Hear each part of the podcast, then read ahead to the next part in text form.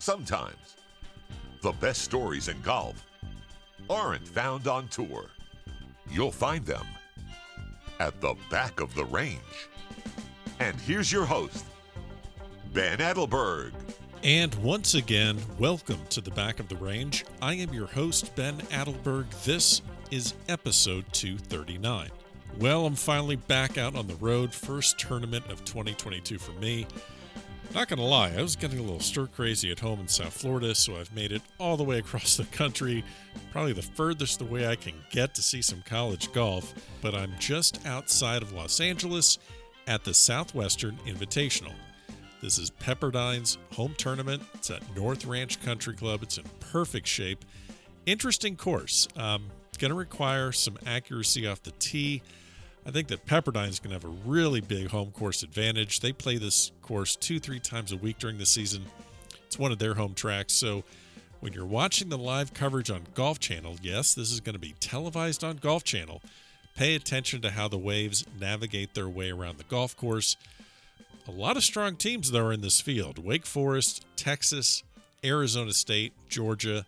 Also, lots of players making a final push this spring to move up in the PGA Tour U rankings. So, very important week, gonna be a lot of fun.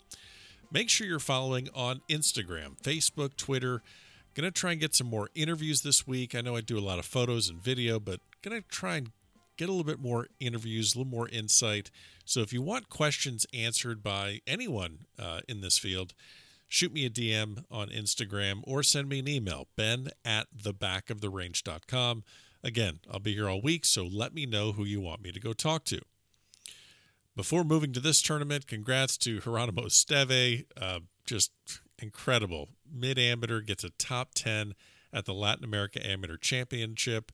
Eventual champion was Aaron Jarvis from the Cayman Islands. I actually met him at the Terracotta last year. He's a UNLV freshman He's going to go play in the Masters. The Razorbacks had a strong showing as expected. Julian Perico, Segundo, Oliva Pinto, Mateo Fernandez de Oliveira, and Juan Vesca all had great finishes. Now, as I've said recently in previous episodes, just because I'm out on the road, I'm not going to leave you hanging, so I have a special episode for you this week.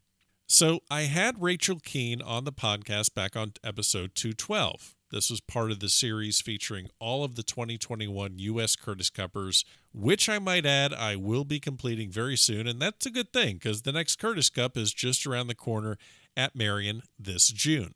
Anyways, Rachel's episode was a lot of fun. Her story started when her parents put a club in her hands at an early age. And I guess when your mom is a two time Curtis Cupper, and Wake Forest Hall of Famer, excuse me, you might learn a thing or two along the way about competing at the highest level of amateur golf. That being said, Rachel's episode was a lot of fun.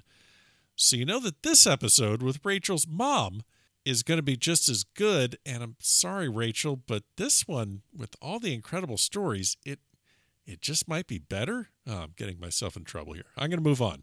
Brenda Corrie Kuehn is my guest on this episode. She's played in 16 U.S. AMs, nine U.S. Women's Opens, runner up in the 95 U.S. Women's Mid Am, Wake Forest Hall of Famer, two time Curtis Cupper.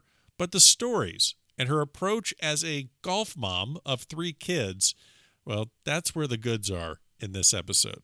So let's get to this episode. Brenda, you're at the back of the range. How are you?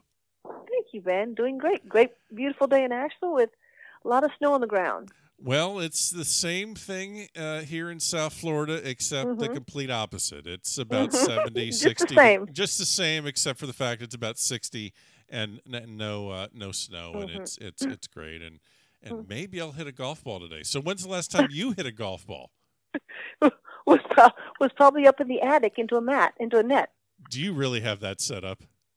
I do. Oh my gosh! I I mean, it, this is really early in the episode to go this way, but but would you consider yourself a golf dork? Is that a, is that okay? To, is that safe? It's actually more I send the kids over there when I want you know want to get rid of them. Just go up in the attic and hit some balls, guys. That's incredible. Need some quiet time. That's incredible. Um, yeah, I can totally see that. Just having your own hitting bay. This, this is well before the time of golf simulators. You just fixed your yourself up with one of them yourself. Yeah, Santa Claus brought it. Aha. One Christmas. Interesting. The Kuehn household starting to figure this out. So, um, you are, uh, you know, this is this is a first here at the back of the range, but it's definitely not a first for you. I'm with your your daughter Rachel. Now we have the two boys we're going to talk about a little bit later, but with your daughter Rachel, that's been a guest on the podcast already. Uh, this is a first here. This is the first mother daughter duo to be okay. guest on the back of the range. How does it make you feel? Oh, Take as dear. much time as you need. Collect your emotions. I know this is a special moment, uh, but there's so many mother daughter accolades that you guys have achieved. Uh, but this one has to be at least in the top 20, right? This is top top of the list. Oh my god! Nothing, nothing comes close to this. Imagine that.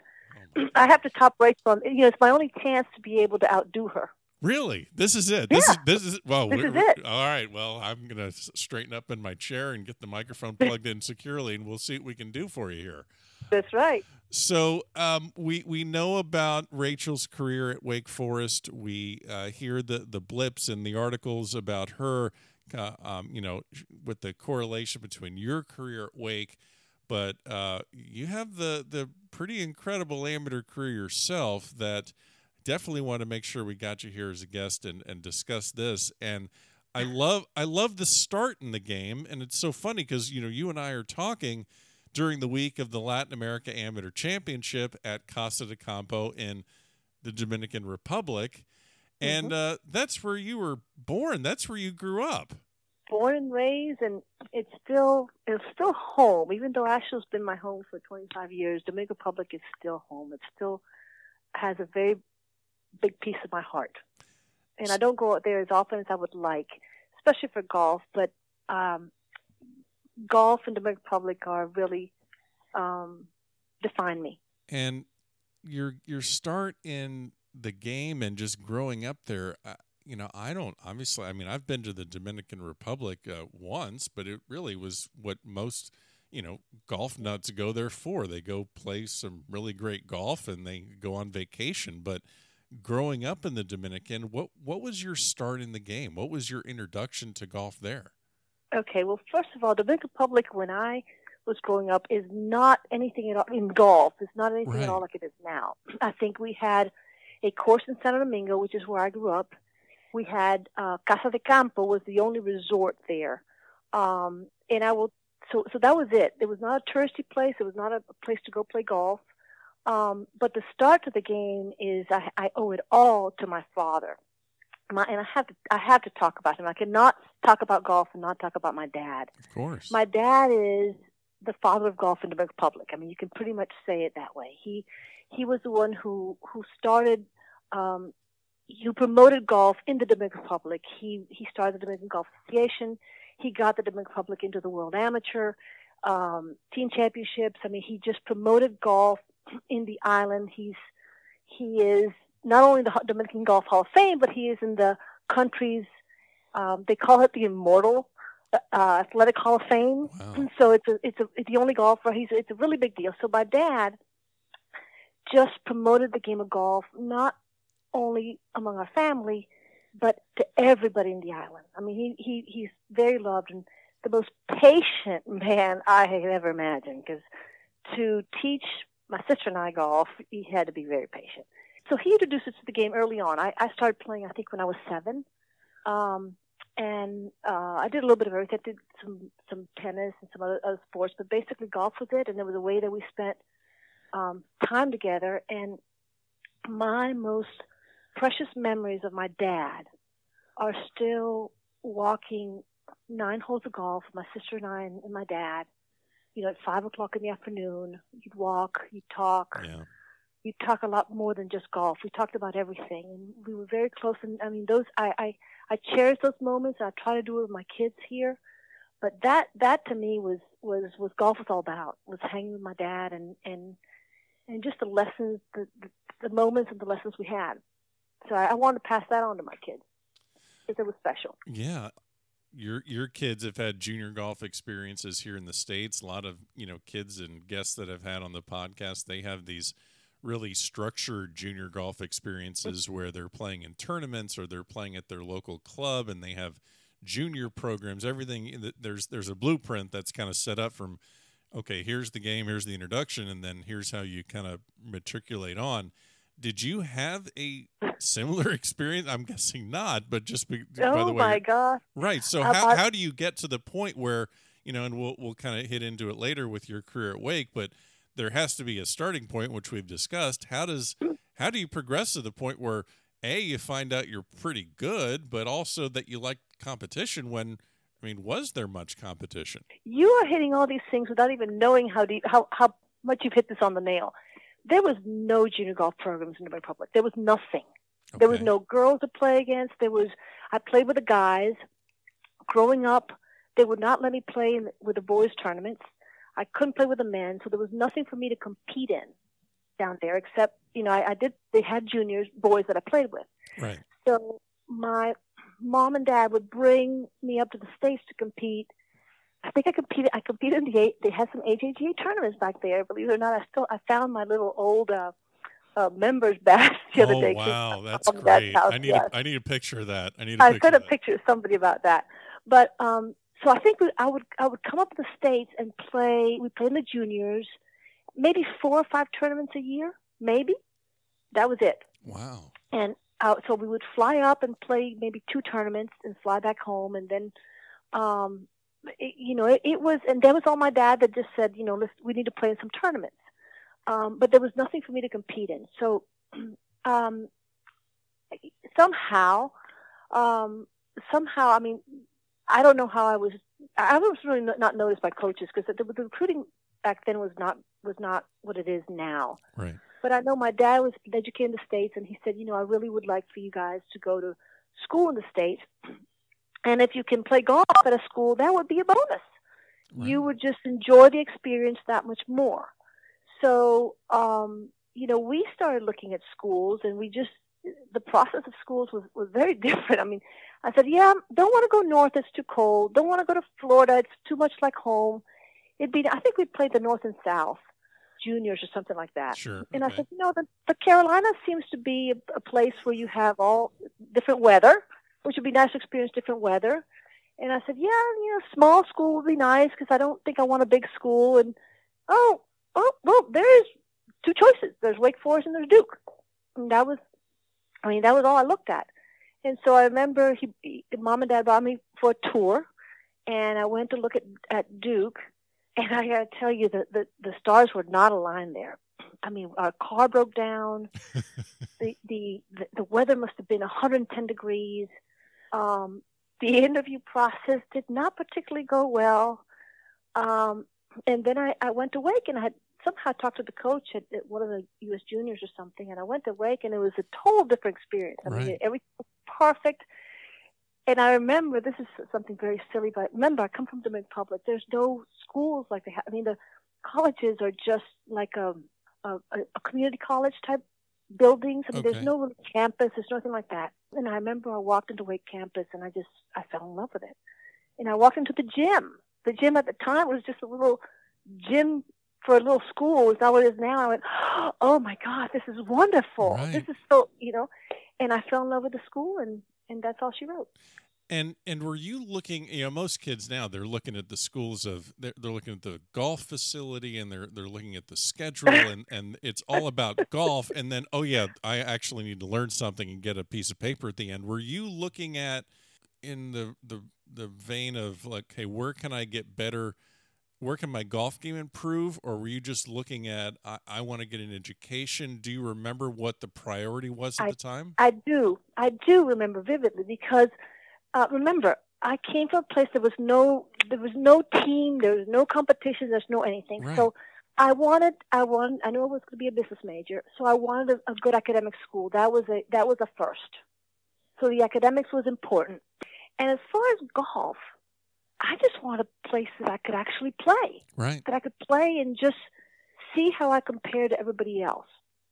That's all I wanted. I just wanted a, an opportunity to play on a team, and and you know and, and see really where was I on the on on the scale. That's so wild that even at that time, I mean, you're coming in as a freshman and you still, truthfully, I mean, what you're saying, you really had no clue how good you were. I mean, other than four times a year playing in a term, but that's hard to get a barometer off of just four tournaments a year. You don't you have no idea. Like you could have No idea. So they they're kind of taking a chance on you. You're kind of taking a chance on on Wake. So it's Right. just yeah.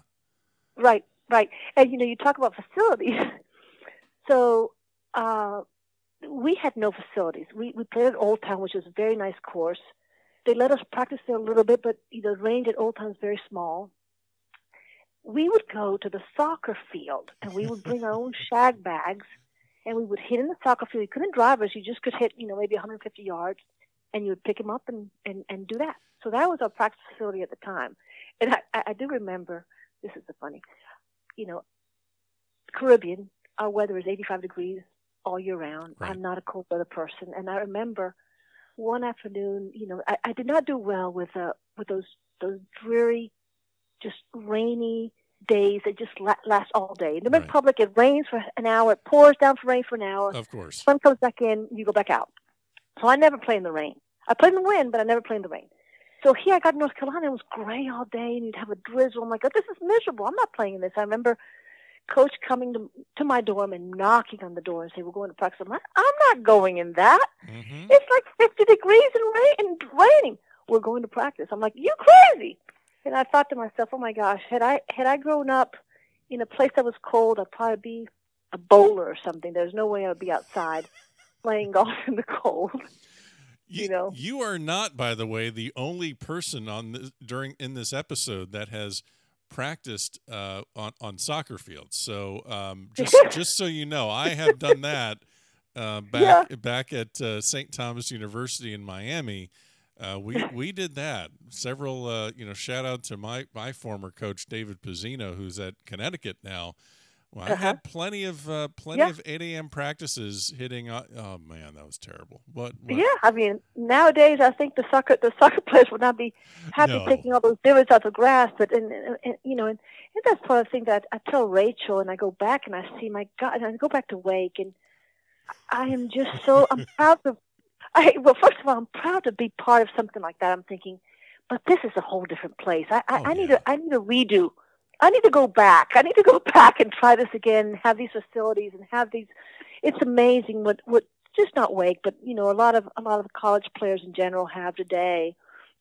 It's a different game. It's a different. It's a different exposure. It's a different uh, experience altogether. Yeah, I I think uh, with the the big time programs now, uh, they all play great schedules. I mean, there's there's great tournaments all over the country, and they all the competition is there. It almost feels like now the race of recruiting is who has the best facility, and. a- It seems like that's a, an area where they can really grab a, a, player and say, "Hey, we have this state of the art facility, not just track bands and putting labs and but uh, it seems like that could be the the race where you know even a school in, in that doesn't get the best weather like Wake or or you know I know Illinois has a, a phenomenal facility. hmm That's where I think a lot of these programs are competing now. Well, you hear a lot of coaches. A lot of coaches say, "If I can just get them to campus, Right? Yeah. Yeah. if I could just get them to campus and have them look at the facilities and look at the and look at the at the just at the campus in general." And I will tell you, I fell in love with Wake Forest campus. Had no no golf facilities, but to me the campus was was. I'd never been to a college that pretty. Yeah. and I just I fell in love I fell in love with the school. So I think I think there's something to be said for that. Nowadays, like you say, they are looking at the golf facilities. It's it's a whole different mindset.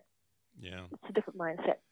So you have this uh, you have this great career at Wake, um, really great senior season, eighty six All American, ACC champion, and and this is it's you know this is around the time of uh, looks like Danielle Ammaccapane was was coming in as a hot freshman and sophomore, Dottie Pepper and Yep. Kay Cockerill and Yep. and just this this great time in the eighties and and I'm guessing the college experience was even not just academically but athletically everything you could have uh, dreamed for. I mean, I know you love the campus, but the competition. What struck you during your college days of okay, I'm good, I'm an All American, but man, there's a lot of good players out there because this is really the first. I'm guessing these two or two three years. This is really your first introduction to okay, this is the whole world that's out there. Yes. Now I had played. No, I, had, I played like in I think six U.S. junior girls. So I did. You know, I was friends with Heather Farr. Um, and Danielle. I mean, we we had played in some of those events, but I was always kind of a little outsider because Okay. I was never at the other juniors. So I just come to once a year and play. Right. So then going through college, then you would see, you know, I'd see Dottie and, and the Furman team all the time, and um, you know, not so much the Arizona schools, but but we were all in the same, you know, in the in the same boat, all playing together. You know, NCAA like NCAA's, my team never made it NCAA, so my situation was a little bit different because they were playing at teams that were strong, deep teams. So our team was like I, I made it as an individual, but it's very different to go to NCAA as an individual than go with your team. So the NCAA experience was not was not great for me. I will I will say I, I wish we had, you know, what Wake has now. We had some great girls. I mean, my my teammates were just awesome. We got along great. I mean, we're still good friends, and um, but we were not the powerhouse that they are now. Um, but it was interesting because at, at that point I realized, you know, I, I can compete with these girls, and I'm I'm okay. Um, unfortunately, my my career at Wake, this is a little insight that a lot of people don't know, got cut short by a year. Um, so I was only there for three years. I was I, I played my senior. I, I found out the spring semester of my senior year that that was my last year. That I did not have a fourth year eligibility. So that was a, a rude awakening for me.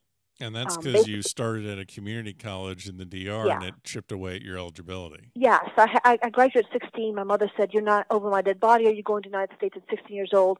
You can't go till you're 18." So I said, "Well, what am I going to do for two years?" So I just enrolled in the you know, like a night community college just to kill time, just to kind Oh. of advance, Yep. and that triggered the, the the NCAA. So so I found out spring semester senior year. Um, I had already planned, so I couldn't graduate till December because I spread my classes. And at that point, I had, I will tell you, Ben, when I went to Wake, I had zero interest in trying to turn professional. Zero. Okay. I was there just to get my education. I was there to see how you know how I could compete in golf. To I enjoy the game and see how good I could be. But I was surrounded by people like Billy Andrade, Len Mattiace, Jerry Haas, Yeah. Who had a whole different mindset to the game. And I was good friends with them. And, and basically, they kind of put the little seed in my mind, and plant the seed and say, you, you got to try it. You got to try it. I'm like, Interesting. "Yeah, I don't know if that's for me. You got to try it. And, uh, you know, I, I talked to dad. I know, I know my dad deep in his heart was a little bit disappointed because I think he, he, professional golf was not anything that he wished for me. But I think, but he supported me. He said, "You're going to try it. This is it." He says, "I don't think you're going to enjoy it, but give it a try." So um, Interesting, that's okay. kind of the whole thing of, of of trying, you know, trying to to turn pro um, started, and I gave it a a two year go. I did okay. I mean, I I, I got the finals of the at the Q school twice. Right. Missed it by like a shot. Like, okay, I'm done. That's enough. Okay, so all right, so that's interesting. So you you came from basically going to Wake just to get the education. You you enjoy the college experience, you get your education, and really professional aspirations weren't there. Got them from from the men's team. Now you Yeah. you won. I know you did win. I think your first pro tournament, and you you like you said, you, you're right there on the cusp of getting through Q school your dad didn't think you were going to like it.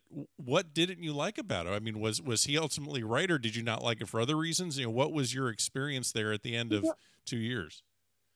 You know, I I, I will tell you, I think it, it's a hard life. Okay, I think it's a hard life. I think the the traveling is hard. I think the playing for money was hard for me. I played I played because I like to compete. right, And so I also did not I also find that when you when you play for money, I think the camaraderie among your peers changes a little bit. At least back again, that was my experience back Right. then. And we're we're talking you're playing for whatever, a thousand dollars. You know, you weren't playing yeah. You guys weren't. Yeah, there wasn't. You know, millions on the line. You're just you're just trying to get your feet wet, get started, and maybe get yourself on tour. Correct, correct. It was a futures tour at the time. Yeah. Which is now, I guess now Symetra. So I, I, I, uh, the traveling was hard. The, I, had a good group of friends that I that we kind of traveled together. Three or four of us traveled together, and they were that was nice. Um, I just, I just did not enjoy that much. Just it was different. It was different. I I, I like competing. Um, it was I don't want to say the word cutthroat, but I felt like, you know, I'm used to playing golf, and I I want to beat you, but you know, I'm going to appreciate a good shot that you hit, and I'm going to say good shot, and I think a lot of that was missed sometimes out there where you felt like, geez, you you know, you can at least say good shot if I hit a good shot. Right, you know? exactly. Well, it, it's Um, it's yeah. it- Well, I imagine at that point you're you you have no status. You have no no nothing. I mean, you have to perform to get to the next level so you can actually make Yeah. Mm-hmm. a living. And yeah, I could see how that just changes the entire dynamic of look. I, I, I you know, it's hard to root for your playing partner when that's the person that may be taking your job for right, whether it's right or wrong. I, I can kind of see Right. how the, the attitude Right. just changes. Correct. It was it was a different attitude. And again, the the traveling was hard. You know, you're you're you're traveling by car all over the place. You were staying at you know these dinky motels with you know three other girls and or two other girls. You know, it was it was it was a difficult life. And and again, I was living in Dominican Republic at the time, so I would fly up and play about five or six tournaments in a row, out of one suitcase. You know, a rental car, basically living out of one suitcase because that's all I could fly up with was a set of clubs and a suitcase, Right. um, and go back to the Republic for three or four weeks and then fly back up again. So it was really a, a hard life. And to be honest with you, Ben, that is not the life that I was hope that I was looking forward to the, to doing a career out of it. I really was never looking to be a career. I was looking to see how, again how I could compare. How, where was I? That mm-hmm. was my goal was to see, you know, where am I with these girls? How you know can I make it? Can I not make it? And then I would, you know, I'd do the Lorena Ochoa. I'd be done. I had no intention of really making a career because I knew that lifestyle was not the, the traveling lifestyle out of a suitcase was not for me. But I did want to know where I stood. Right, right. Well, you obviously. I mean, we'll talk about your your amateur career. Now you get your status back. Uh, you know, a couple of years after your professional career. Uh, you know, after you, that comes to a close, and there's just so many. You mentioned the the U.S. Juniors and the Women's AMs and the Open. You played in nine U.S. Women's Opens, but I, I didn't want to uh, move past Wake uh, right away because I mean you, you said that the men's team kind of influenced you to um, you know give the professional uh, route a try. Did you um, have any um, uh, connections to the Wake Forest men's baseball team? Uh, well, you know, I had a couple friends that there was. I was in the business school, but not not much beyond that for baseball. Not much beyond that. You know, it's funny. I had a there was a there was a member here at our club, older member, and he was part. He was a shortstop for Wake Forest. I think when they won the national championship or the, the College World Series. And that was really my connection to men's uh, base, uh, baseball team for Wake. But I did not have back then. I knew I had a couple of friends, but but not that many. Okay, I guess I missed the miss. I'm messing something up. Oh, you're talking about Eric. yeah. Okay. Talking- oh, okay. Let's try that again. No, we're gonna we're gonna leave this in right away. We're not editing this out at all. This is fantastic. I gave you oh, I gave you oh, the perfect dude. I gave that you the dude. I gave you the perfect segue Oh, you into did. where you Okay. meet your husband and Okay, that so uh, I'm going to set this record straight now and forever, and do him this favor. Okay. Okay. You know the fish story? How it gets how how big the fish keeps getting bigger and bigger and bigger and bigger. Yes. Okay. So Eric played baseball like one semester at Wake Forest. Oh, okay. So Okay. okay. And All the story has gotten bigger. And every time somebody says something about him in baseball, he just goes, Can somebody please set the record straight? I don't know how this has gotten out of proportion. okay. So I did not know Eric when he played baseball. Okay. I met him the second year. So I, I, I believe it or not, I knew nothing about the baseball, the baseball. But the the story has got pretty soon. He's going to be just an All American baseball player at Wake Forest. Okay. So thank you for clearing that up because I like would be the first person to actually know that because everybody goes, he played baseball in Wake, and he's like, Rachel, why did you have to say I played baseball in Wake? Now the story is getting bigger and bigger and bigger, and it needs to stop. Okay, we are going to clean it up and clarify things. Your husband, Eric Kuehn, is not an athlete. Is not. Oh, he is that. No, no, I'm just you kidding. cannot I'm say that. That is so not true I'm either. just kidding. I'm just kidding. Oh my. God, he would buy that one. Okay. Um, so this is so funny because I have well, like I'm I'd like to think I'm pretty well prepared for these episodes. I'm like, all right. well, nobody knew. You you would not have caught it. Nobody knew. Okay. So all right, so we'll so we'll gotcha. That's clarified. One semester. That's the inside. That's the inside scoop in this family, by the way. You just got it. Okay, perfect. All right, back on track. Kind of understand where we're going now. Um, but you, so obviously you guys meet at Wake, and you have, uh, you know, three kids. Corey is the oldest. Rachel is the is the middle, and Taylor is the youngest. And at this point, now, when did you kind of get your amateur status back and start? competing again because this is kind of we're, we're on uncharted territory here at the back of the range because a lot of the mid-ams I speak with for the most part are men. There have been a couple ladies that are mid-ams, and you know, Ina Kim, Meghan Stasi, but I think this is the first conversation around, uh, you know, okay, balancing golf, balancing career, balancing the kids, but also you want to compete and play. When did you first start? Kind of, what's the timeline of you getting back into the game and playing competitively? Okay. So when I when I, I'll, I'll go back. So when I when I said you know this professional thing is not for me, Right. I had I had made I had agreed with Dad that I would go back to graduate school. So I went back to graduate school. I went up to Boston of all places. Cold as oh my gosh, it's so cold up there. it was no golf for two years. I got my amateur status back. Came back, got married, lived in North Carolina. I started a business that I was running out of out of uh, out of my house. I was an export business to the Dominican Republic. So I was I was working on that, but I really missed. Actually, we were living in Florida at the time. I really missed golf and I missed competing. So I got my amateur status back, and I I just started playing again. I just playing in Florida when I was down there. Um, no kids yet, and you know, all of a sudden, I'm enjoying the game again. I'm enjoying playing. I'm enjoying competing Right. in Florida. Um, you know, play all the Florida has a, a very strong golf association, so uh, played their tournaments. Played the Southern, played the Eastern. I was trying to play. I was able to play and travel, um, and you know, I, I started playing mid-am tournaments. And I will tell you, to me, of all of the mid-am tournaments, uh, the U.S. mid-am is the most fun of, of almost all their tournaments.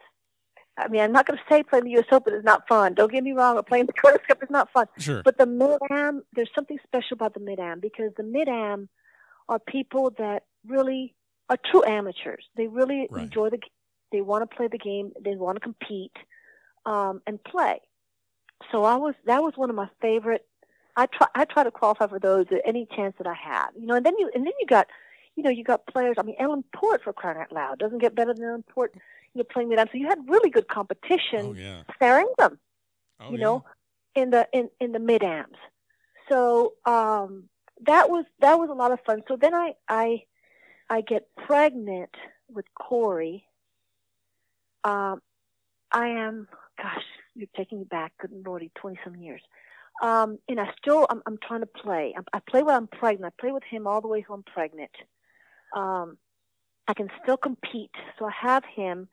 You know, with one child, I'm still able to compete but now he is, you know, he's three or four, and now school is starting for him.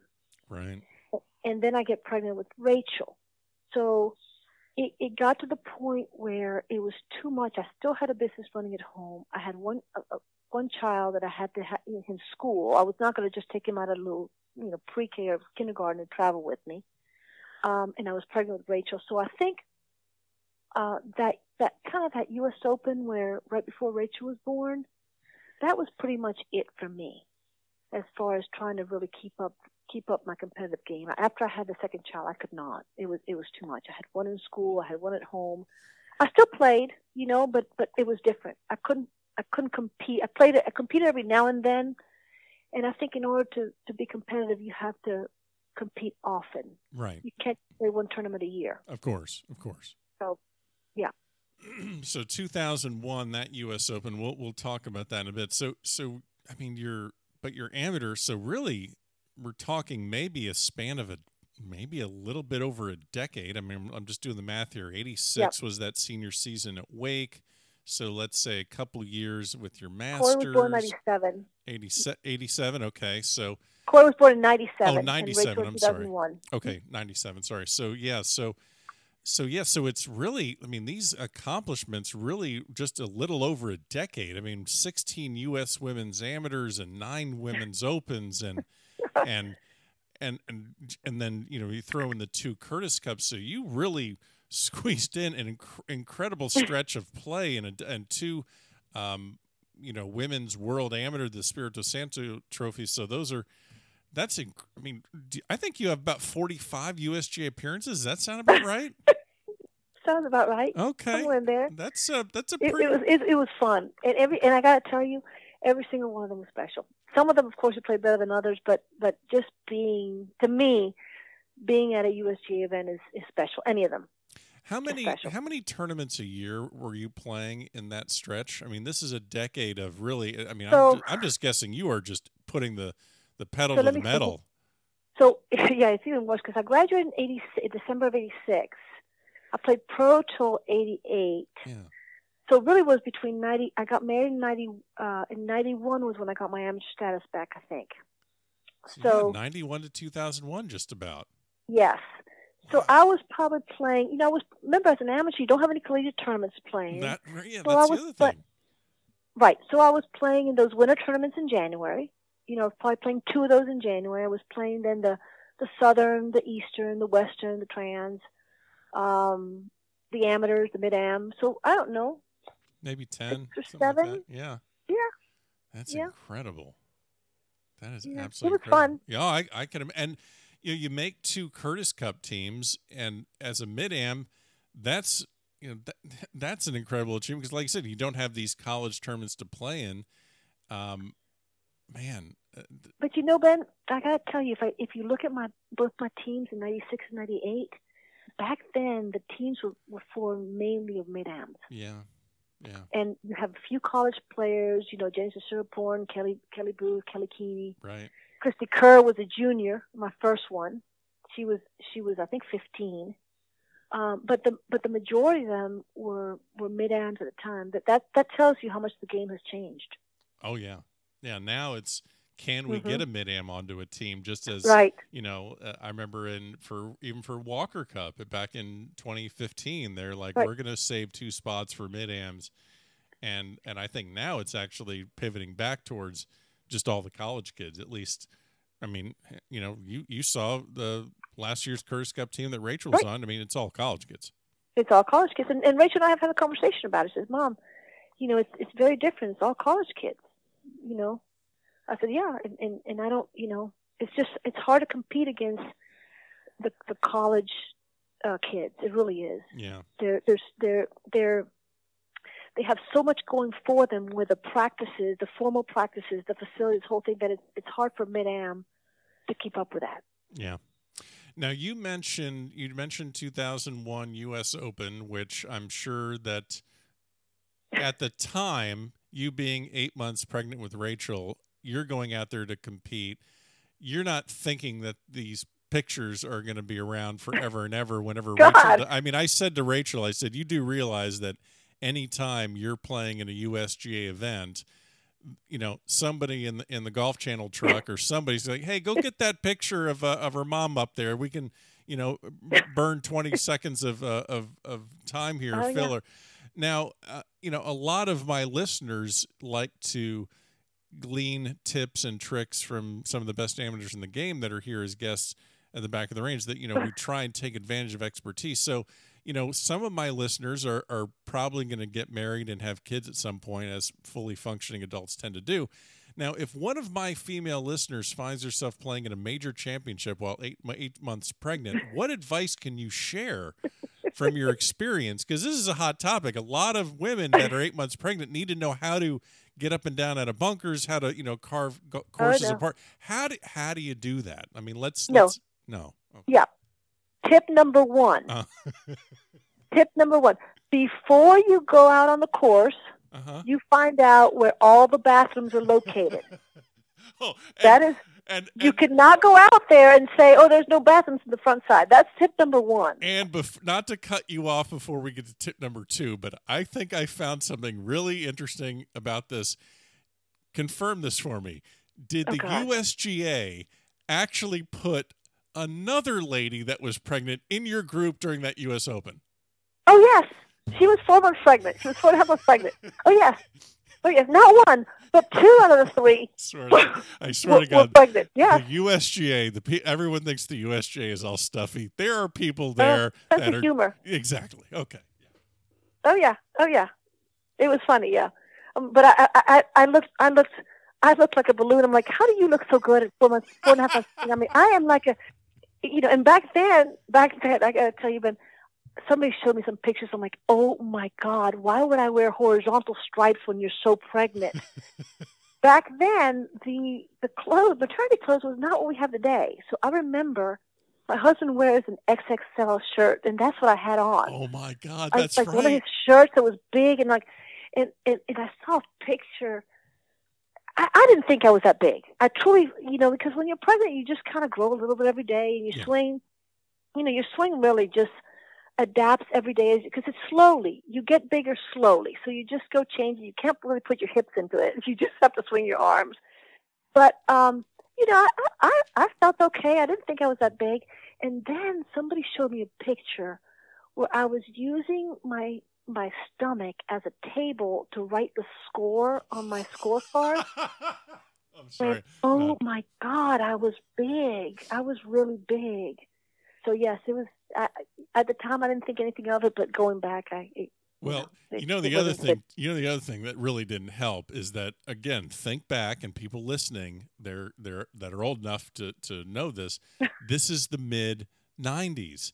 This is the time of the baggy shirts and the baggy Oh, yes. This is the Ashworth. I Ashworth. awful. Well, it's not. It's I'm trying to take some of the some of the blame off of you because this is not the time of form-fitting clothes. Go look at what Tiger Woods and Ernie Els and Freddie Couples are wearing in the late 90s.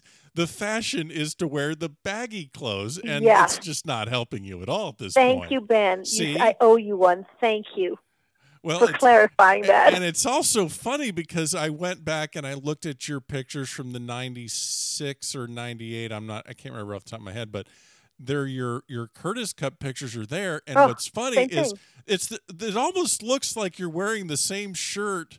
Yep. Yeah. Same thing. It was. It was. It was very baggy. I, yeah. I look back and I'm like, oh my, fashion was not there. No, the fashion that that was not helping the situation there. Well, I'm glad you. Okay, so tip number one is let's scout the bathrooms. let's get back to tip number two because I'm fascinated. Uh, you know, I, I will tell you, seriously, I, I, my swing did not change. I mean, it changed just because it was gradual. What I, the problem was that you really could not swing your hips because Okay. the weight, you know, the weight just would take you out there. So you end up just kind of, you have to, you have to, you know, bend up over the ball a lot more, Mhm. and you just kind of have to swing your arms because you can't put a lot of lower body into it. The hard part, I will tell you, the hard part is after you deliver and you go back on the golf course, you try to swing. That's really hard, much harder because you, you, you, I mean, you look like a like a baby giraffe coming out. Arms are one place, legs are the other place. It, it, it is not. That's harder. But but playing while you're pregnant is just a. I mean, unless you don't don't play but once every four months. But if you play all the time, it just grad you swing Just gradually. gradual, changes. okay. Yeah. So so let's talk about I'm glad we got into that because I know that the pictures out there, but I just had and I. Oh, gosh. yeah, well, I just wanted I'm to afraid what you're going to come up with now. Oh no, no, no, no. This is good. And I'm gonna I'm gonna let you we're gonna talk about your kids. So I know this is your, one of Ah, your favorite yeah. topics. See, we're we're That is my favorite topic. See, we, we get see we just balance it out, go one direction, get that, now pivot back. So during Rachel's episode, uh, we spoke a lot about the competitive dynamic between the kids, and so Corey's the oldest. He played college golf at Rhodes College. You know, Rachel's in the middle. Taylor's your youngest. He's still playing Yep. junior golf in North Carolina Yep. up in Asheville.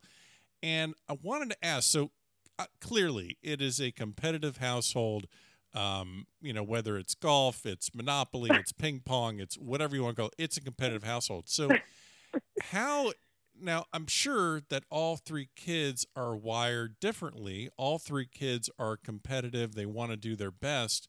As a mother that also has a competitive streak and background and achievements, how did you, how do you balance maybe the messages to each kid with their athletics? because you know one message doesn't fit all three so how do you kind of right. balance and what did you learn about being a mother of competitive kids also as a competitive athlete yourself. Well funny because my husband is just probably the worst of them all. I, I mean, so it gets even worse. That's surprising. all... that's surprising coming from an all-american baseball when... player at wake forest. Not from a non-athlete uh-huh. all-american baseball player yes. So so there is that's i mean my husband Eric and my relationship was always based on competitiveness to begin with. Right. And trash and trash talking. Oh, here we go. Okay, so that has been since the get go, since since back in the back in the eighties. So my kids really had no chance growing up. No chance of, of not being competitive or not being not being tough. I mean that's it. So I, I will tell you uh, one quick funny story, and you can put that or not. But when I had Corey was about literally about two years old, or you know, little, and we had those little, you know, those little those little basketball goals you put yeah. in the house, yeah. basketball goals. Okay, so we had a friend come over with her little boy, with the same age. So Corey is shooting is shooting baskets in the little thing, and he would make it and would go yay, and yay, and then he would miss one and would go boo, and my friend goes, "Did you just boo your child? Your child?" I'm like, "Well, yeah, it was a bad shot." She goes, "You booed your child?" How dare you? I'm like, "Well, well, how? Yeah, how do you differentiate the good and the bad?" So yes, we booed my child. So that's been that's been kind of the the setting at my house. Um, it, so the, the first thing is that that we we made sure that all three kids were tough and they could tolerate the sarcasm and the and the egging on and the and the you know just putting up with somebody kind of go oh you know well you stink at that but that you know in in a funny in a right. in a funny way in a in a compet you know just a almost motivator way but there's always there's always trash talk going among the three um i told all three of them i said you know if you ever bring a a girlfriend or boyfriend home they better be able to deal with this because this is how it we function in our house I think they're scared to bring somebody home that does not fit in. I, I love where this episode's going because I know exactly how we're going to end it. But you go, you keep going. I just love the groundwork you're laying right here for me. So anyway, so all three, but like I said, all three are different. You know, some of them, what motivates them is they want to win so badly that they they do anything to, for a win. Some of them just they they can't stand losing, so that's their motivator. And so, you know, you kind of you kind of push and, and prod each one of them, you know, where you think you they can they can best achieve what they what they you know what, what they can what they, what they can achieve. Right. Um, you know, for example, Rachel, you, you Rachel, you can't tell her if she misses a shot. This is our joke. If she misses a shot, and you say that's okay. Oh God, you better you might as well said you know the devil's in the house. I mean, you cannot tell her that's okay. That does not work for her. Interesting. My other two, for my other two, I'm like, come on, that's okay. You got this. You know, you missed that one. That's okay. Don't worry about it. So she, do, so she doesn't want the pat on the on the butt saying, no. okay, no, no, no. You're better off saying, you know, that sucked, and then she'll go, yeah, it did. Okay. Wow. Okay. Interesting. Yeah. That's interesting. Yeah. The pound. She does not need the pound on the back. So each one, you kind of have to. You just learn what you have to. Um, you know, with e- with each one, just what what works they are different. That's interesting. Asheville, um, the the high school didn't have a golf team, so no. so they so Corey Rachel they they didn't play high school golf, and and Taylor unless he goes to a different school, he's not going to have that either. So it's just a lot of junior golf and a lot of uh, invitationals, and and getting thrust in that competitive environment at an early age. Um, I, I love I just love the story that that Rachel shared, and I think it's fun just because I'm, i want to hear your side of it.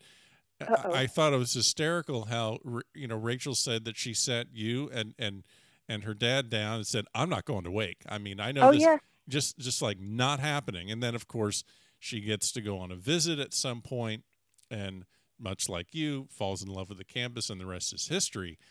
But being I have a different version. Oh, well then hey, the, the floor is yours. I'd love to hear this version.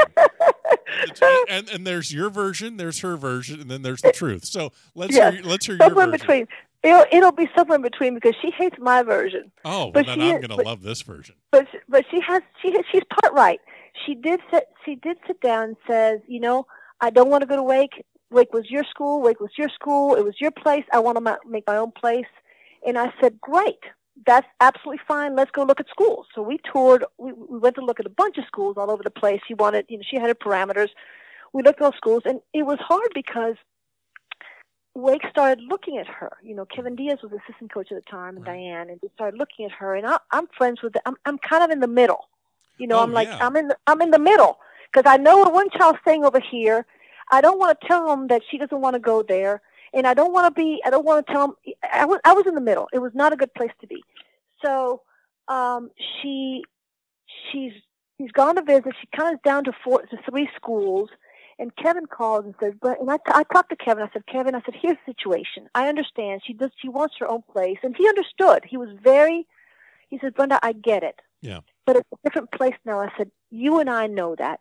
But a, you know, 15 year old does not know that. In her mind, because the only person that she competed with in Asheville was me. And she associated Wake Forest with Eric and I. I mean, that was the only, she, she, she thought that I was Arnold Palmer for Wake Forest in her mind. Right. You know, I mean, she thought that that was it. So Kevin, Kevin said, "Can you at least get her to come visit the campus?" And I said, "We need to do that." So I talked to her. I said, "Listen, just like this. I said, you know, you're not going there. I know you're not going there, but just you know, to be to be polite, Right. go visit." I mean, she's been to campus a zillion times at a basketball game or football game, but not a, an official golf visit. Fine, I will go. so I sent her with Eric. You know, I did strategically. I did not go. I sent her with Eric. You know, Love it. and to spend the, and to spend the day. And I'm texting them like, "How's it going? How's it going?" Crickets. Nobody's answering me. Nothing. So at about five o'clock, they're coming back in the car, and she calls me, and she says, "Hey," I said, "How was it?" She goes, "Mom, I loved it. It was great. I love the campus. I love the girls. I love the coach. Blah blah blah blah blah." She loves the whole place. You know. Meanwhile, my heart, my heart's pounding You're fast just fast. you're just you're like I can't believe this and is I, happening. but I'm trying to keep it really cool. Yeah, you're said, cool. Yeah, yeah, yeah. Right. I said, really? That's great. And I can't wait to ask a question. I said, so Rachel, what about the, the me thing and you feeling that you're in my shoes, whole Uh-huh. thing? Are you okay with that? She goes, oh, mom. She says, nobody there knows who you are. It's great. I said, I said, okay, good. I'm cool. That's great. But then, you know, she's put the little knife in, but now she's going to turn it a little bit. No way. And she says, Besides, Mom, you were there 30 years ago, and your scores back then were so much higher than what we're shooting now. Oh my god. And I said, Put your father back on the phone. I said, You know, a little respect would be nice. But anyway, that's my version. So the real version is probably somewhere in between her story and my story. your your kid's but, a uh, badass. Oh my god. That's right. Me no, me no. But you know what? It has been. I, we we've talked about, it, we've laughed about it, and it didn't take her long to make. I mean, when she played that Annika, won the first Annika, she goes, yeah. "It's my place, mom." Oh my I said, "Okay, okay, wow. sounds good." hmm Man, how when they when they travel on these road tournaments? I mean, I know she has to bring her clubs and a, and a big suitcase of clothes, but where does she fit the ego with all that luggage? Just I, I don't know where it fits. oh I don't my- know where mean, it fits. just- that's got to be an extra baggage fee for something. that's incredible. Um, but I, I do tell her, you know, when she comes home, I said, "Let me remind you, there's a pecking order in this ha- this house, and I'm still the queen." That's oh my gosh, I got to get a ticket to this. This is incredible. well, you know, probably the reason that they didn't know you at Wake when she was on her visit because they had a lot of room dedicated to um, you know, baseball all-American Eric Kuehn. That's Oh, pro- that's right. that's probably what it was. Um, oh so- my God! yeah.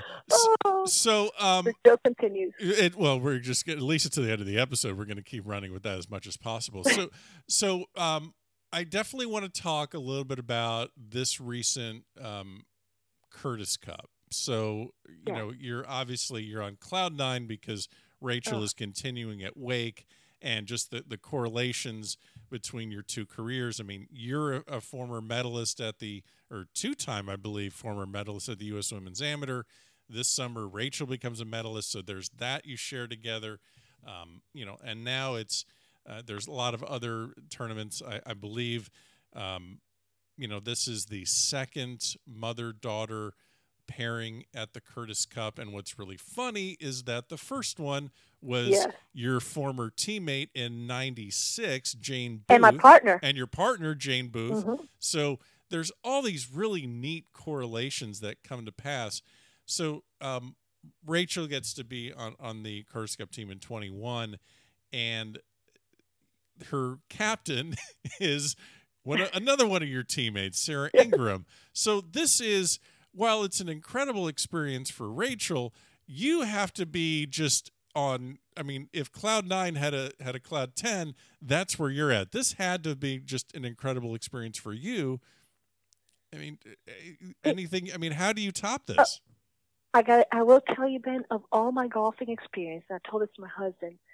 I think being at that Curtis Cup and and like you said, watching and not only that, Elaine, the captain for the GB&I team, played on the Curtis Cup uh, against us when oh I, at the same time. So there, there was just it was just eerie. It was eerie. It was eerie to, to be there, and it was probably one of one of my most memorable golfing experience ever. And I didn't even have to hit a shot. Right, that's the best. It, it really was that special to me, and you know, it was hard because they did not encourage the parents to go because of the COVID situation. I yeah. mean, there was no support for the parents. No, nobody was going. Nobody, nobody went. And I, t- I you know, I, my husband and I said, you know, we're, we're going.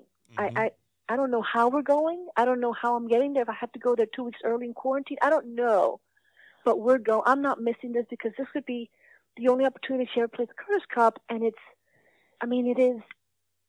It's just an experience that you you, you cannot explain it. What it what what it means to be part of that team and being representing your country and the and the history of the Curtis Cup and the GB. I mean, it's just it, words cannot explain it. So I was so pleased that I was able to be there to watch her play and watch the team and be there for Sarah. You yeah. know, Sarah went there with no support. Sarah went there with no support. I mean, I mean, David couldn't even come.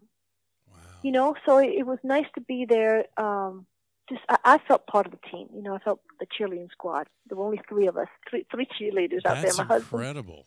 Mm-hmm. So it was great. Now, did you find any? Now, I know there's the correlations we just mentioned. You know, with, with Rachel and with you know Sarah, but when you're looking at the girls play and okay, I'm sure you know the well. We know the uniforms fit a little bit differently, so we know we know the fashion. We, so there's we got that out of the way. The fashion has improved uh, for, since 96, 98. Golf clubs have improved. Golf. Okay, so did you see any correlations of like, man, I remember that they look like they're having so much fun. That reminds me of my team. I mean, did it just kind of feel just like you're in a time capsule? You know, the, the game. I, I tell you, I was a nervous. I, I I I'm a nervous wreck to begin with because I put myself in in the shot. Okay, okay. I put myself hitting the shot and what it would feel like to hit the shot. And I got to tell you, Rachel a couple of times was in spots. I'm thinking, oh my God, I'd, I I I wouldn't want to hit the shot, and you know she executed beautifully. So I I just I put myself like I'm the one, you know, what I feel uh, when she when they call her name to the first tee and you can hear pin drop, I I relive that moment of what it feels like. Mm-hmm. You know, and I just I mean I'm, my palms are sweaty, my heart's racing, and I just and of course I'm glad I'm not the one hitting the shot. I'm glad she's the one hitting the shot. Um, but yeah, you kind of you, you you relive it, you relive it, and you re, and you see the, the the teams and the the partners and the high fives and you know, I remember doing that with, with, with Kellee Booth. I was Kellee Booth's partner twice for in, in Minnesota, and I was uh, Marla Jemsek, who was my best friend at the time, partners in, in Ireland. So I remember what it feels like to walk down the fairway, talking talking with your partner and, and talking about the game and talking about the hole and talking about the match. So yeah, it was it was great. It was one of my best best golfing memories. Well, they uh, th- there's a quick turnaround to the next uh, Curtis Cup because of COVID. They had to postpone 2020 to actually be playing 21. So they're going to play again this year to get back on you know the back on track uh, time wise. Yeah. So we're going to be back at Merion in June. Yeah. A lot easier travel. So um, uh, so I I know that uh, you know I know that Rachel's going to be trying to make that team as well, and then. Also, I couldn't help but notice that the 2022 U.S. Women's Open, which ProMedica has stepped in, is going to be presenting sponsored. That's back at Pine Needles, Yes. and I think, if I remember correctly, isn't that where you played in a U.S. Open when you were pregnant with Rachel? So I'm sure Rachel's Yeah. going to be trying to get into that one, but. Um, obviously, but I, I got to know. I know you're playing golf again because I know you played. in, I know you played in a recent USGA championship, but we're Oh. just not going to put the name of that one on no, there I don't, no, I don't no. want to say that word to you. no, we, we're, we're not there we're yet. not doing that No. yet. We're not that close. I mean, we're getting there, but I'm not. Okay. So are you? Are you going to try and qualify for the U.S. Women's Oh gosh, Open? no. Oh come No, on. no, uh, no, no, not no. What? I'll be caddying for her for the qualifier. How's that? All right. Okay. That's as close as I come to caddy job. Okay. She allows me to qualify at the at the qualifiers. But she caddied for you in this U.S. She did. And how did. okay, now? How did that go? Were there any? I mean, did, did she say? Did she say? You know, mom, that's okay. I mean, she's not doing that to you. She's is she driving a a tight ship there? I will now. Will tell you, she was so encouraging. It was great to have her. It was really was, but it, it gave her a total different perspective. For the first time, she goes, "Oh, mom, I get it. I get it because I want to hit the shot for you, and I can't." Uh huh. I'm like, "Yeah, and you would have hit a lot better than me." Well, you know, who knows? Maybe. Um, yeah, it was fun. Wow. Now I know you're obviously rooting for her to make the team at Merion. Um, you know, because what's better? I mean, it, playing in Oh. a Curtis Cup or a Walker Cup uh, on foreign soil is is incredible, but to be on home soil must be another level. Uh, she picked up the clincher at Conwy, just like you picked up the clincher in '98. I really don't have a question, but this just adds. To, I mean, this really just adds to it. I mean, this seemed like it was the absolute storybook. Is this? I mean, this needs to be made into a movie kind of a situation.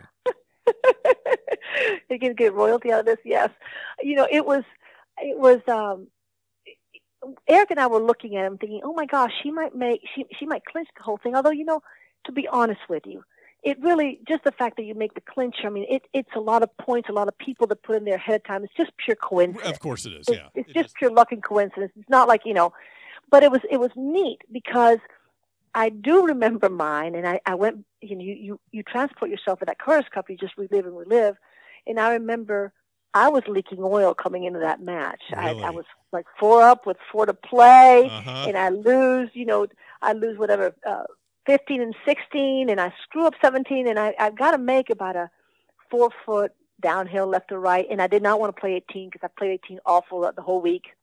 And so I remember going, this is, I, I got to make this because I don't want to play another hole. Mhm. And then I had, I had no idea also that that was going to be the point that, that won it. And neither did Rachel. You know, you're just into your match. You're so into your match Sure. that you don't know how the matches stand.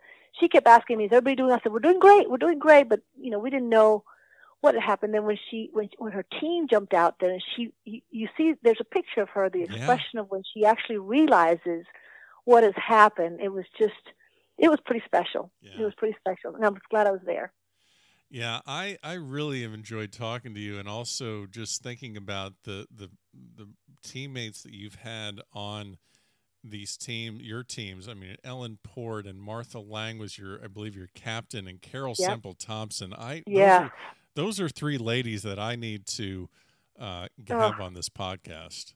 Yes, yes. They're, they're, I mean, and Carol, just to, you know, to realize that Carol, I think 30, 13 Curtis Cups. I mean, it's just Carol is just, it's a legend. I mean, she's a legend. And for me to be, to play my my golf, my golf years with her, you know, alongside of her, Mhm, is is, and same thing with Ellen Port, you mhm. know, and to have Martha as your captain. I mean, and and I, and I had um, Barbara McIntyre was my other captain. Mhm. Barbara McIntyre uh, was in a playoff as an amateur to win the U.S. Open. So- um, you know, these are just ladies that that you know maybe they're my contemporaries or kind of along those lines, but they're just historical figures in, in amateur golf.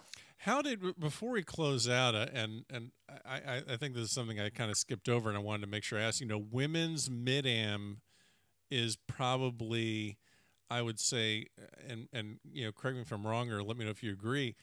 Probably one of the most challenging, um, I guess, segments of amateur golf to find the deep, deep fields. I mean, you've mentioned some really strong players, but as far yes. as the the depth, it's just not there because again, you're you're balancing being a mother and and and career and there's a lot of moving parts when you were i mean how did you balance it because i mean you still were kind of finding your way in life you know, do you have any advice for for women in their in their you know late 20s early 30s whatever you want to call it you know late 30s you know how do you how do you balance family career and trying to play at a high level do you remember any kind of ways that you did it well, I got to tell you, I was fortunate because I was, you know, at the time I was working and I could work from home. Okay. So I didn't have a had a you know nine to five job where I could just practice on the weekends and, and hard hard to take off. So that was I was fortunate with that.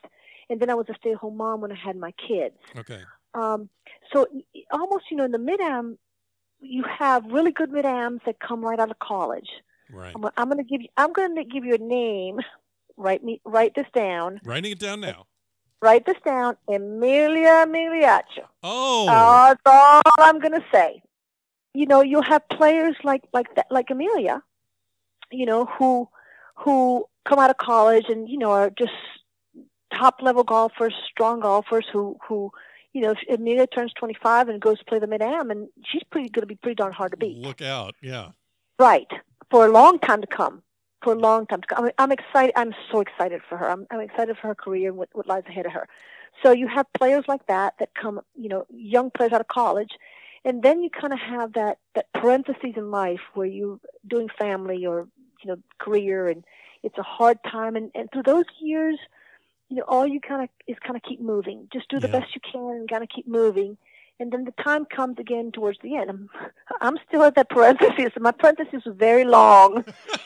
but, but you know the time will come you know for senior golf or and and towards the end of the there's that word we're trying to avoid there's F word, F word it's not shank okay. um you know so you have um there's just different stages and for different for people be for different people be different times you know some people might not have children but have a serious serious career. Some people might have children you know be able to i mean martha leach has been able to to play throughout very well throughout uh, the, the mid you know so it's just you have to do the best you can but but the but you have to understand that you will never be what you were back in those young college yeah.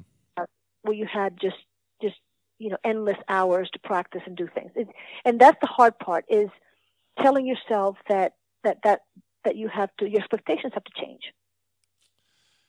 yeah very well yeah that makes sense very well said yeah you just have to like look i'm i'm you know, I'm I'm not as good as I used to be, but uh, you know, I I'm going to do my very best with, with, what time I have to put into it. Yeah. Yeah. Yep. The time the time is the main issue. Yeah. Well, the time. Well, you've been very generous with your time, and oh, um, thanks, I I, I want to close out. You know, you you opened you opened a door for for earlier in the episode where you said, you know, the, the Kuehn kids are very sarcastic and they like to talk trash, and and uh, you know, you said if they ever bring home a, a boyfriend or a girlfriend, they're they're going to be need to be able to handle this, and I was like, oh, I need to ask about because because Rachel's, uh, you know, Rachel's boyfriend is also playing golf at Wake Forest. Uh, Alex Fitzpatrick. He's been on the podcast as well. I've bumped into him several times, and you know, I, I thought I was doing a good deed and and doing a doing him a favor. You know, at the U.S. Women's Amateur at at Westchester. He was there watching Rachel. Rachel obviously goes on to, to become medalist, and I see him in the gallery, and and I'm like, let's do a quick interview. And this was posted on Instagram. I know you saw it. And I said, hey, you know, Rachel's doing great and she's, you know, moving her way towards being a medalist. Who's better, you or Rachel? And I'm thinking, there's no way he's going to screw this up. He sees the camera in front of him. All you got to do is just take the L on this one because, boy, what a great. Nope. He says, no, I'm better. And I'm just like, dude, I'm trying to help you out here with just everyone watching, and you just you you you shank that one out of bounds. Now you have actually played golf with him, and, and Alex is fantastic, two time Walker Cupper, and just one of the top ranked amateurs in the world. And I think if I remember correctly, you have actually played golf with him at at Biltmore Forest in, in Asheville. This is over, I think, Thanksgiving. Is that correct? Yeah. How dare he? He comes over here to shoot the course. For, I mean, I come here, I invite him as a, you know, he's dating my daughter. Come, let me show you off to some of my members. Let's just play a little golf. Sure. And the little, the little squirt comes over here and shoots, ties the course record, 61. Uh-huh. I'm like, you're, you're not going to be invited again. That does not go well when you go to a course, home course of somebody like that, and you shoot and you tie the course record. So he, he he's great. He actually fits in very well because we kind of put him to a, a pretty good test at Thanksgiving when he came.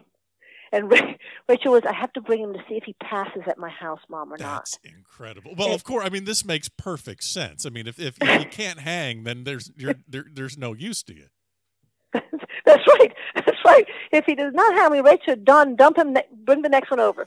But they they they they have a, a very very same sarcastic competitive relationship, uh, and he's great. He's a great great kid, and they they bring out the with their little sarcasm and their little pokes at each other. They bring out the best in each other. I, I see it online yeah. because obviously with with everything's on social, social now. I'm, I'm, right. I'm following, but but yeah, I it's great. Like I love the post that she made. How they I guess they hiked up a hill and and made it to the top. And guess who was complaining the whole time? And then what's even better is Matthew Fitzpatrick is chiming in like, yeah, no shocker there. He's the one that I mean, yeah. it's, it's, so great. It's hysterical. And and I guess the putting and the chipping contest between those two get just vicious. It's it's fantastic. Vicious, vicious but you know what she did? I want to say this off record, by the way. Oh, I have to. She did, I, I have to edit this out. Yeah, she does admit. You know, he's made me a better better chipper, but he's still better than me. I'm like, oh, but I would never tell her, him that, mom. Of course, of course. It's so funny. It is so funny. Yeah, they they uh, they practice. I mean, they practice hard, and I think you know she's helped him just in his in his practice focus and practice time, and he's helped her in the short game a lot and chipping, and uh, and you know they they uh, they have a good time. Need to get the need to get the JC need to get the JC Penney Classic up and running because that'd be a formidable group. Oh, well, that'd be fun that would be fun. But um, yeah, they, they give each other a hard time. They're they're they might be worse than we are at this house. Oh my, that's saying mm-hmm. a lot, isn't it? Well, you can tell by what who who was better, I, I, him or her. There you go. Me. There you go. Yeah. So. Greatly appreciate the time. Sounds like uh, sounds like a fun household for those kids to grow up in, and uh, um, you know you're going to have a, a great 2022. Obviously with with you playing your, your golf and, and following Rachel and, and, and all the kids and um, hope to hope to see you back at Merion uh, for the next Curtis Cup and uh, I appreciate you stopping by the back of the range. This was a lot of fun. Thank you, Ben. That would be all, all the above would be wonderful. Thank you. It's been so much fun. I've, I've enjoyed all your podcasts. And there you have it. Special thanks to Brenda Corrie Kuehn for joining me on this episode here at the back of the range. Don't forget, follow along on Facebook, Twitter, Instagram. I'm here at the Southwestern Invitational all week long, so shoot me an email with any questions or comments. Ben at thebackoftherange.com, and we'll see you next time here at the back of the range.